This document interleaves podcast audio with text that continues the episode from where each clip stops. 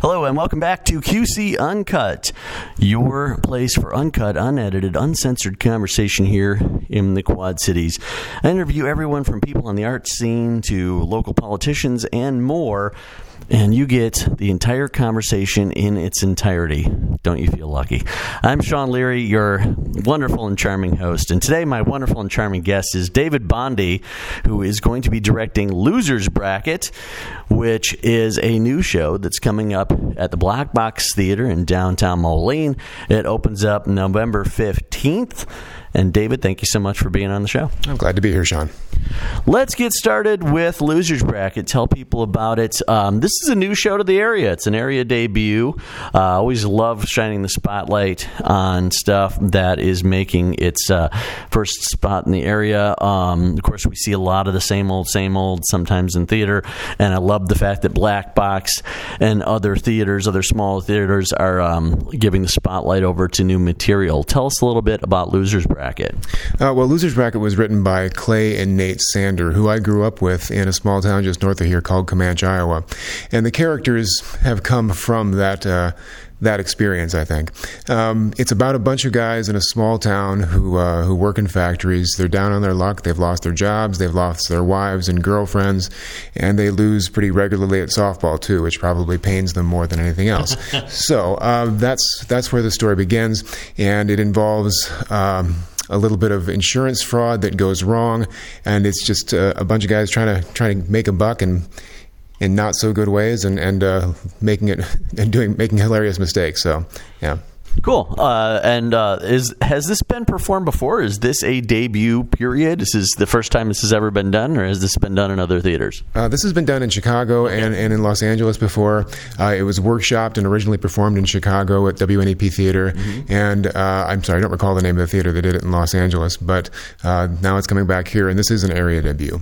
So this is the only the third time this has ever been performed nationwide. Period. To my knowledge, yes. That's awesome. Third time here in the Quad Cities. Um, how did you become involved with the show? Uh, well, I got a call from Clay, who's one of the authors. Uh, we've been friends since we were 13 years old, and he uh, asked me to see if I would uh, would direct it, and I said, yeah, sure. Now, let's talk a little bit about your background as a director. When did you first get into theater? Uh, when did you first get into directing? Uh, I first got into theater and directing when I went to school at St. Ambrose. This was back in the early 90s. And then I went uh, to, well, I, I, taught theater at uh, a small school here locally for a while, and then went to California to grad school to get my MFA in directing, and then continued to direct uh, sort of, you know, periodically as I raised my family too, um, in Chicago and Los Angeles, and as well as uh, here in the Quad Cities. Mm-hmm. Uh, most recently, I've directed a show for the uh, Quad City Theater Workshop. Um, uh, Doll's House 2. That mm-hmm. was, uh, and I've done a lot of work with uh, the Curtain Box Theater back when it was still oh, very yeah, active. Sure, sure. Uh-huh. I directed uh, Glenn Gary, Glen Ross for them. Um, it was one of the shows that I did for them. I love that show. Mm-hmm. We did that show when I was producing shows in downtown Rock Island. We did Glengarry. That was great. Yeah, it's a fantastic show. Yeah. Um, what is it about this particular show that attracted you to it? And um, when you're first starting off with it, what uh, what have you discovered about yourself and about the show as you've kind of progressed in regard to it? Well, uh, what it uh, what I've discovered is that. Um, about myself in particular is that the, I'm, I'm, finding my finding myself very close to these characters because they they ring so true to the characters I grew up with in the small town of Comanche, and uh, not you know not their exact copies of them, but that's where their their roots are. And so I've I found myself being very attached to them in that way. Um, it's it's interesting when you work with a new play, especially when you work with a a, a playwright. I worked a couple times with, with living playwrights who were developing their scripts. You can't always hold them accountable for fully understanding what it is they've created uh, because a lot of it comes from the gut and the heart. And it was just interesting to see, you know, uh, how my friend, uh, how my friends wrote the play, and how I see it differently from them. Uh, mm. even though we, we both come from the same background and have the same background experiences, and I just I see it differently than they do in, in some cases. Um, how do you tack a show that you're directing? Um, when you, what is it that draws you to particular material, and um, how? What's your process in terms of kind of digging into it and finding what you want, and what causes you to have those aha moments? Is there anything in particular that sparks that, or that you use as a process to get to where you're like, ding, that's that's just fantastic. It happens in different ways with different shows. Uh, in this show, I, I, tend to be a very collaborative director. I like to uh, solicit as much from uh, the cast that I'm working with as I can because I, I don't have all the best ideas. I never thought that I did. And it's been fantastic working with this particular group because they've got all kinds of great ideas for how to make the show better, and they, they see it differently as well. And it just, it's feeding off each other to try to find those, those aha moments um, that you're talking about, I think. How, what about with this show? What's that been like? Uh, it's well, it's been great. Um, the well, for example, here here on this. Uh, bar front, there were a couple of like mud flap ladies, mm-hmm. and uh, I, I, was thinking about I'd take them off, I'd get rid of them, um, but I didn't want to do that without talking to the bar owner. So I talked to the character, the lady who's playing the character Boo, to get her input on it 1st mm-hmm. and she said, uh, you know, she kind of agreed with me, and then we thought, okay, we'll take them off. So I came in here and ripped them off today. Mm-hmm. Uh, but for this particular show. Um, what's been most eye opening to me, I think, has been the character uh, Terry, the sheriff, who is in the minds of the playwright is this really ineffectual uh, sort of person. But I, am beginning to see more in him than that. He's yes, he was probably picked on as a kid and kind of bullied a little bit, but in this show, I think he has found, you know, come into adulthood and sort of found uh, his manhood in a way, and he, he fights back a lot more than other characters do. And I don't think that the playwrights necessarily saw it that way. Um, how have certain characters changed you? Because as a director, uh, you spend a lot of time with the characters, and in a way that's different than the actors. In the fact that the actor is typically it's much more solipsistic, where they're looking at their particular character, whereas with with a director, you kind of step into the shoes of all of the characters to kind of get to where they're going. Um, have there been any characters that you've directed that have changed you personally? Personally. And what are some of the ones that have done that? And what are some ones that you've missed after you left the show behind? Um, characters that I've missed. Are we talking about this show in particular? any? any? show in particular that you've done? Um, well, I don't know. I think I think Glenn, Glenn Gary, Glen Ross. I, re- I missed all the characters in that. Um, after I left that show behind, um, I, I, think they became, you know, they became more of a part of me than maybe any other show I've ever done. I don't know what that was exactly about them. Maybe it's just the way that Mamet writes, but um, but for that particular show, it was it was hard to walk away from that.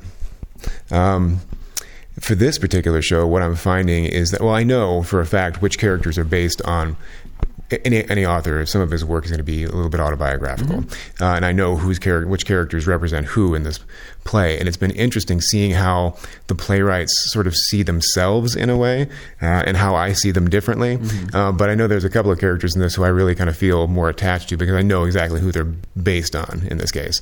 Um, I don't want to spoil it or maybe uh-huh. spill it for for Clay and Nate, but yeah, that's. Um, that's the way I feel about it. Um, is that difficult for you? Like having a, a, real life tie to the characters and then having to direct them in a different way, and then having that additional filter of the playwright that's that's kind of thrown into the mix.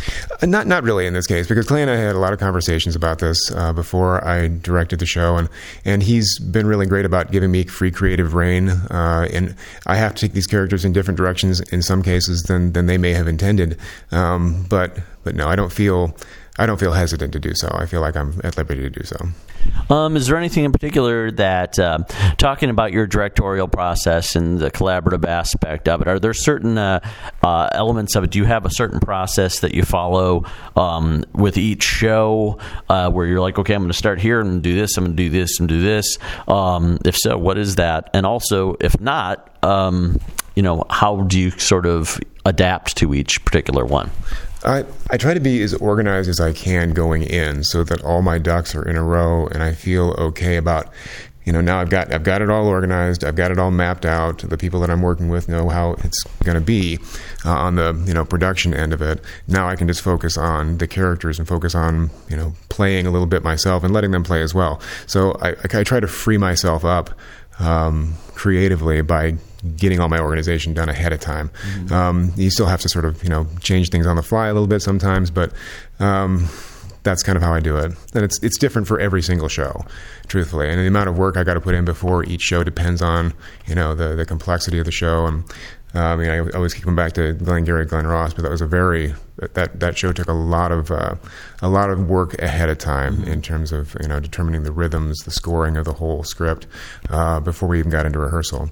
Uh, this is a little bit different. Um, for a lot of reasons. It's not quite as complicated, but it's it's a different kind of comedy than than Glengarry Glen Ross. So. Well, yeah. so it seems like it. Yeah. Yeah. Uh, yeah. so, how do you build uh, camaraderie and chemistry within the cast? I, I, know I don't know that I ever do. I think that they they have chemistry. They find chemistry within themselves. Um, I think. I think sometimes uh, it, it helps to sort of be on the outside of uh, the cast. I'm not a member of the cast. I'm on the outside of it. I let them play and do their own thing and form their own chemistry and, and relationships. But but I know that eventually, very soon here, I'm going to be obsolete. I'm not going to be a part of that anymore. So I, I don't want to involve myself too deeply in that. Uh, I'm going to miss these guys when I when I stop working with them. But you know, there's going to be a time when I just got to drop the reins and, and move along. What are some shows you've never done before that you'd always wanted to, and why? I've, you know, I've never done the goat. I always wanted to do the goat, but uh, somebody's already done that now, and I'm so excited to go and see it uh, when it comes up here. Well, it's already in production, but yeah, I'm, I'm looking forward to seeing that one. Um, that's it's because I love really twisted and dark material. I don't know. I mm-hmm. love comedies, but I also love really dark material. Mm-hmm. Um, also, Mr. Marmalade. I th- I love. Oh, I love, yeah, yeah. That script is fantastic. I love that show. It's I, so dark. It, but it, yeah, it is so so dark. And I don't know. Maybe my sensibility about it changed because you know, not too long ago, I went back and I reread the script and I thought, oh boy, maybe I don't want to do that as much as I wanted uh-huh. to. Maybe I've maybe I've changed in some ways, but I, I love that show. Yeah. So yeah. We were thinking about producing. I used to uh, run a theater company downtown Rock Island with Tristan Tapscott, and we uh, that was one of the shows that we didn't end up getting around to producing it because we kind of went our separate ways and life intervened and stuff and whatever. But we did a lot of um, we did the Pillowman and we did a lot of you know darker stuff, um, a lot of Martin McDonagh stuff and Mamet and things like that. And Mr. Marmalade was one that that we'd really looked at at doing, and it was it was one of those that would have been very uh, intriguing and challenging to bring it to uh, local uh, audiences mm-hmm. who maybe are not quite as used to dealing with some of the darker material. Um, how uh, do you overcome that? I know, you know, how we used to try to overcome that and try and introduce people to stuff that maybe that was a little bit out of their comfort zone. When you're dealing with material of that nature, which is really artistically rewarding mm-hmm. and is certainly intriguing for an audience, but maybe is a little challenging or maybe is a little bit outside of the, the realm of what they're used to. Um, how do you make that a little bit more accessible, make people, you know, open up a little bit more, something like that?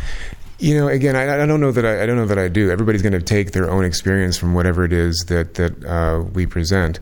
Um, in a case like that, doing a show like a dark, a little darker show like mm-hmm. Mr. Marmalade, I would um, I'm not going to try to tone it down. I'm not going. To. Well, no, you can't do that. I'm just saying, like in terms of a of a marketing perspective, in terms of like getting people to come and give it a chance. Right. Obviously, you can't change the material to the point where, especially with that show, geez, you're not going to tone that down. But but I'm just saying, like you know, to to kind of get people to open up to the idea of just coming out to give it a chat, to give it a try, to see, you know, well, maybe you know, I'm gonna I'm gonna try something out that's a little you know a bit edgier than Sound of Music. you know? right? Yeah, yeah. I know. I, I am not sure. I'm not sure how. I think there there's there are audiences out there for shows like that, mm-hmm. and I you know, and there, there's a certain group of people who will go see Sound of Music and go see you know a Christmas Story every year or whatever. But uh, but yeah, there is a there is a I'm not we're not alone in, in appreciating that darker element. I think there is an audience out there for it. How to tap into that, I'm not exactly sure to be honest with you. How to how to reach them, but but they do exist. So mm-hmm. yeah, I don't I don't know how I would tr- go about trying to trying to you know entice people to come and see a show like that, apart from just putting it out there. You know? there are enough people that watch serial killer documentaries that I think that there are people that are you know appreciative of darker material. Right. Yeah, I agree.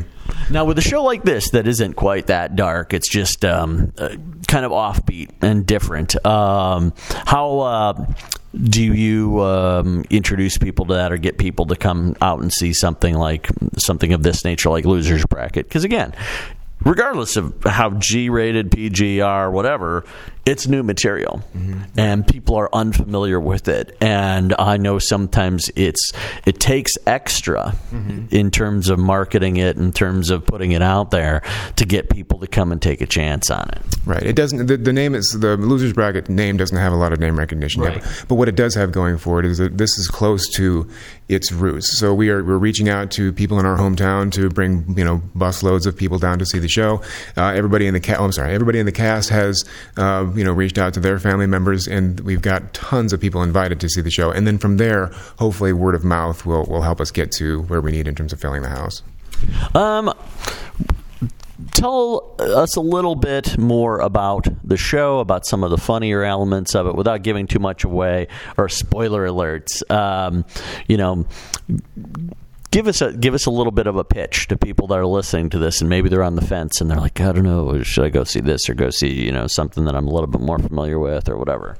Well, it's it's it's really about there there are a couple of everyman characters in this show who are Tiny and Ethan, uh, and everybody has probably experienced a lot of what they're going through. They're they're suffering with their relationships are dying. They're um, They've got tons of credit card debt. And then there's this golden calf who runs a bar over here. His name is Hitch Bigwood, who um, we don't know it initially, but well, I'm not going to give that part away. He has a lot of money for uh, the wrong reasons. And when they discover that, they try to.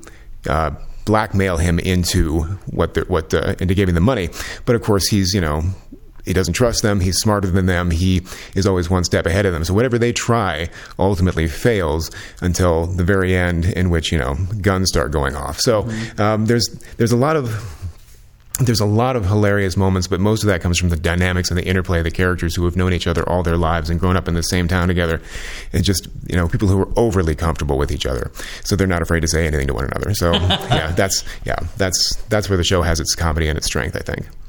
Um, what are some uh, shows that you might have on the horizon? Some projects that you're looking forward to? Uh, you know, I've really. Um, this this year I, is the first two shows I've directed. I took a six year hiatus uh, after directing the uh, the uh, alumni show for St. Ambrose University years ago. So I don't know. I've been, I've been focusing on my family. They're they're growing up now. They need me a little less. So I don't know what's uh, what's on the horizon for me. But uh, I'm just going to keep my eyes open for opportunities. What are some of the things, things that still invigorate you, that still excite you about the theater, about discovering these characters, whether it's directing or acting? I don't know if you've done any acting or anything.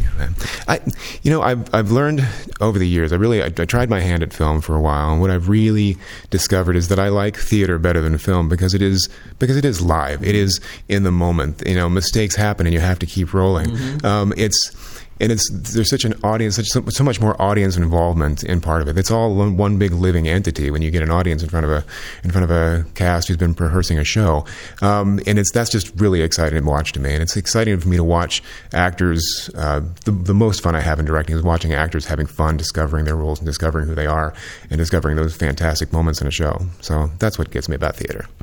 Um, what about film? Is there something that you'd like to do in film, and, and what are the things that you like or dislike about film or or if you've done anything on television or anything of that nature? I, you know, I have before, and it's it's been fun. But I I think um, for me, what I it's what I didn't like about uh, doing things on screen on film uh, is that it just it feels limiting now to me, um, and it's so expensive, and it's such a huge process, and requires so much of people, and then you've only got one version of it right there and then, and it's unlike theater where you can have one play and have hundreds of different versions oh, of that yeah. same story. So yeah, that's what I like about it and what I prefer over film. But and film is not something that really appeals to me anymore.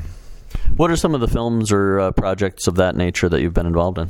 Uh, years ago, I directed my own uh, film called The Making of Kool Aid, which is about you remember those Kool Aid commercials where he comes, you know, hey Kool Aid, and he comes Mm-hmm. smashing through a wall. It was about the making of the pilot for that series of commercials and how everything went horribly wrong and children were hurt, and you know. Mm-hmm. So yeah, that's years ago. I did something like that, uh, and I've done a lot of stuff on uh, what's going on for at St Ambrose. They used to do a comedy show that Clay, my friend, was involved with too, um, and he's uh, you know, I did a lot of a lot of acting for that. Um, but yeah, other than that, not a whole lot. A little bit of television commercials here and there, but that's about it. Were there a lot of injuries? But did Kool Aid Man inflict quite a few injuries? More, more than you'd expect, yeah. it was a documentary. It was a kind of a documentary, yeah. Yeah, so that was a lot of fun. But yeah. a lot of people, a lot of kids in therapy still from that. uh, yeah, actually, maybe, you know, I don't know. not 100% sure. I know their parents weren't excited about me, so yeah, that's. but they didn't actually get hurt. It's just that was what it was in the show. So Right, right, right. Um, so, uh, what are some live theater shows that you um, would like to direct coming up? If you had a wish list over the next like five years, um, aside from Mr. Marmalade, which we talked about, um, is there anything, any, any others that you'd really, really love to kind of sink your teeth into? I'd love to do Mamet's Speed the Plow. I've always kind of wanted to do that, and I'd like to maybe try my hand at his his uh, his race, his show race, uh, which hasn't been done around here.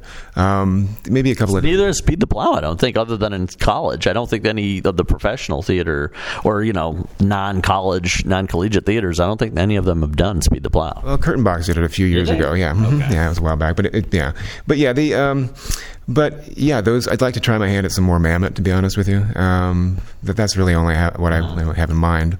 So yeah, that's about it. Cool, cool. Anything else that you'd like to add, David? No, I don't think so. Just uh, come and see the show. I think you're going to have a lot of fun with it.